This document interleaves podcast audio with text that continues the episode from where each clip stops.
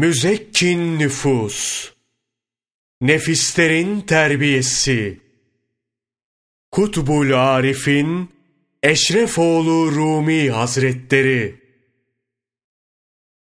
Öfkeyi yenmenin yolları, Ey aziz!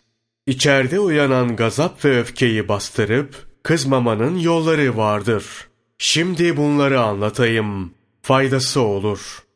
Evet, öfkeden kurtulmanın altı yolu vardır. Birincisi, yukarıda anlatılan ayet-i kerime ve hadis-i şeriflerle amel etmektir. Öfkelendiğinde sabredip, Hak Teâlâ'nın vereceği mükafatı düşünerek tahammül et. İkincisi, Hak Teâlâ'nın gazabını, vereceği cezanın şiddetini düşünmektir. Hak Teâlâ'nın intikam alacağını bilmek. O Celle Celaluhu şöyle buyuruyor. Ey insanoğlu! Öfkelendiğinde beni hatırla. Sabrederek öfkeni yen ki, celallendiğimde ben de suçunu bağışlayıp affedeyim. Hak Teâlâ şunu da buyuruyor. Ey insanoğlu! Öfkelendiğin kişinin suçunu affet. Onu azarlayıp incitme. Kötüleyip ayıplama sırlarını açığa çıkarma. Buna dikkat edersen, mahşerde senin de sırların açıklanmaz. Allah Celle Celaluhu'nun böyle buyurmasının yanında, bir de Hazreti Peygamber sallallahu aleyhi ve sellemin iyilerin kalpleri, sırların kabridir. Buyurmasını düşün. Nefsinden kurtulup özgürleşmek isteyen, öfkelenip başkasının sırlarını ifşa etmemelidir. Erenlerin göğsü, sırların gizlendiği yerdir. Bu konuda söz çoktur. Hazreti Peygamber sallallahu aleyhi ve sellemin iyilerin kalpleri, sırların kabridir sözünün hikmetine ermek gerekir. Öfkeden kurtulmanın üçüncü yolu, işin sonunu düşünmektir.'' Öfkeyle hareket edildiğinde mesele nereye varır? Düşmanlığa mı, nereye gider belli olmaz. Kızıp öfkelendiğin kişi sonra çok daha büyük kötülük yapabilir. Bununla başa çıkıp çıkılmayacağı bilinmez.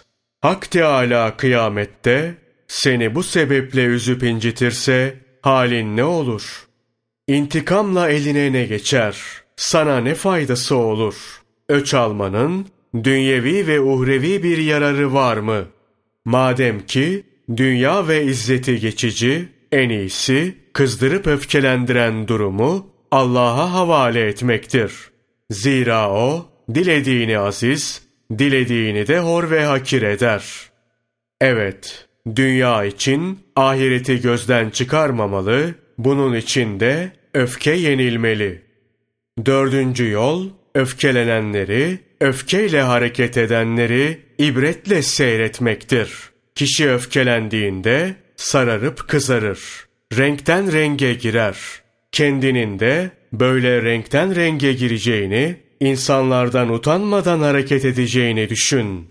Ey aziz! Unutma bunları. Kızıp bozarıp dost ve düşmana karşı mahcup vaziyete düşme. Ayrıca öfkelenmek hem de sıklıkla öfkelenmek kalp çarpıntısına sebep olur. Kalbin böyle çarpması da insanı ölüme götürür. Birçok insanın kalp çarpıntıları çıktığında ağrı ve zahmetle helak olup gittiğini görmüyor musun? Bu kitabın müellifi olarak ben bir kimsenin hanımına nasıl kızdığını gördüm. O kişinin kalbi tam üç gün öylece çarptı. Derdine derman bulunamadı. Sonunda da öldü. Hem öfkelenip aşırı derecede kızmak, kuduz olmak gibi bir şeydir. Kızıp öfkelenen kişi, vurmak, kırmak, yaralamak, tutup parçalamak ve öldürmek ister. Elleri, ayakları ve sözleriyle hücuma geçer. Eli tutulsa ayağıyla vurur. Ayağıyla vuramazsa ısırmaya kalkışır.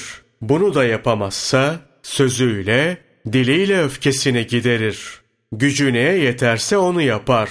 Evet, insanın kudurması, kızmasıdır. Öfkeyle hareket etmesidir. Kişi öfkelendiğinde bunu da düşünmeli. Kızgın insanın köpeklere mahsus kuduzluğun belirtileriyle hareket ettiğini bilmelidir. Sabretmekse peygamber sıfatıdır. Onlar gazaba gelip öfkelerine yenilmediler.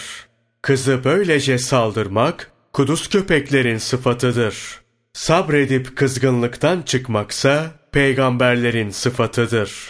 Kuduz köpeklere özenmek yerine peygamberlere özenmek daha iyi değil mi?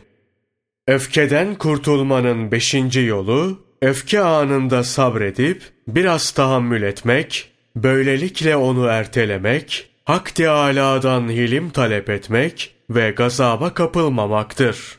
Böyle davrananlara şeytan hemen yaklaşır, onları kandırmaya çalışır. Niçin aldırmıyorsun? Yoksa adamdan korkuyor musun? Pısırık herif seni diyerek öfke nöbetine gireni kışkırtır. Ey Aziz! Bu şeytana uyduğunda kızdığın kişiye yapmayacağın bir şey kalmaz. Elinden geleni ardına koymazsın. Ama böyle davranmak hiç doğru değildir. Hem şeytanın hem de insan kılıklı şeytanların kışkırtma ve hilelerine aldanmamalısın. Her durumda kendine şu terkini yapmalısın. Ey nefs! Burada bir insandan korkmuş görünmekten utanıyorsun.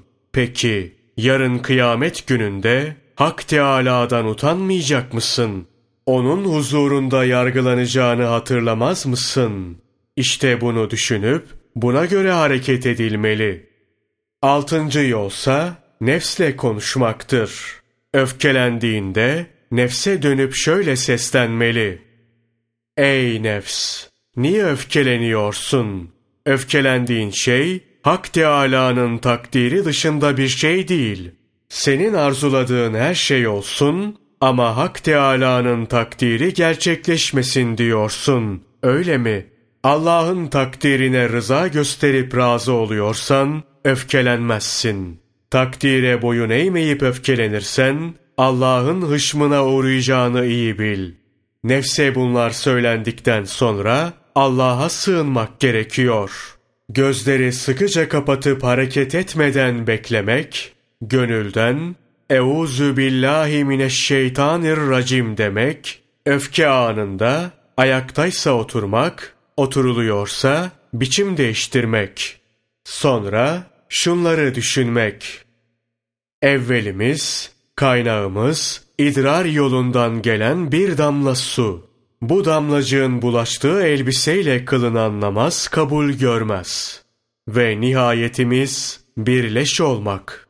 Öldükten iki gün sonra en sevdiklerimiz dahi kokumuza katlanıp yanımıza yaklaşmaz. O halde bu kendini beğenme ve büyük görme halini nereden edindin? Bu yersiz değil mi? Buna hakkın var mı? Hem gurur sana yakışıyor mu?'' Bunları düşünmekle de öfke yatışmıyorsa, kalkıp bir abdest almak gerekiyor. Zira Resulullah sallallahu aleyhi ve sellem şöyle buyuruyor. Şüphesiz gazap şeytandandır. Şeytan da ateşten yaratılmıştır. Şüphe yok ki ateş suyla söndürülür. Biriniz kızdığında hemen su bulup abdest alsın. Ki bu abdest esnasında Öfkeden kurtulmanın altı yolu da düşünülürse, öfkeyi yenmek kolaylaşır.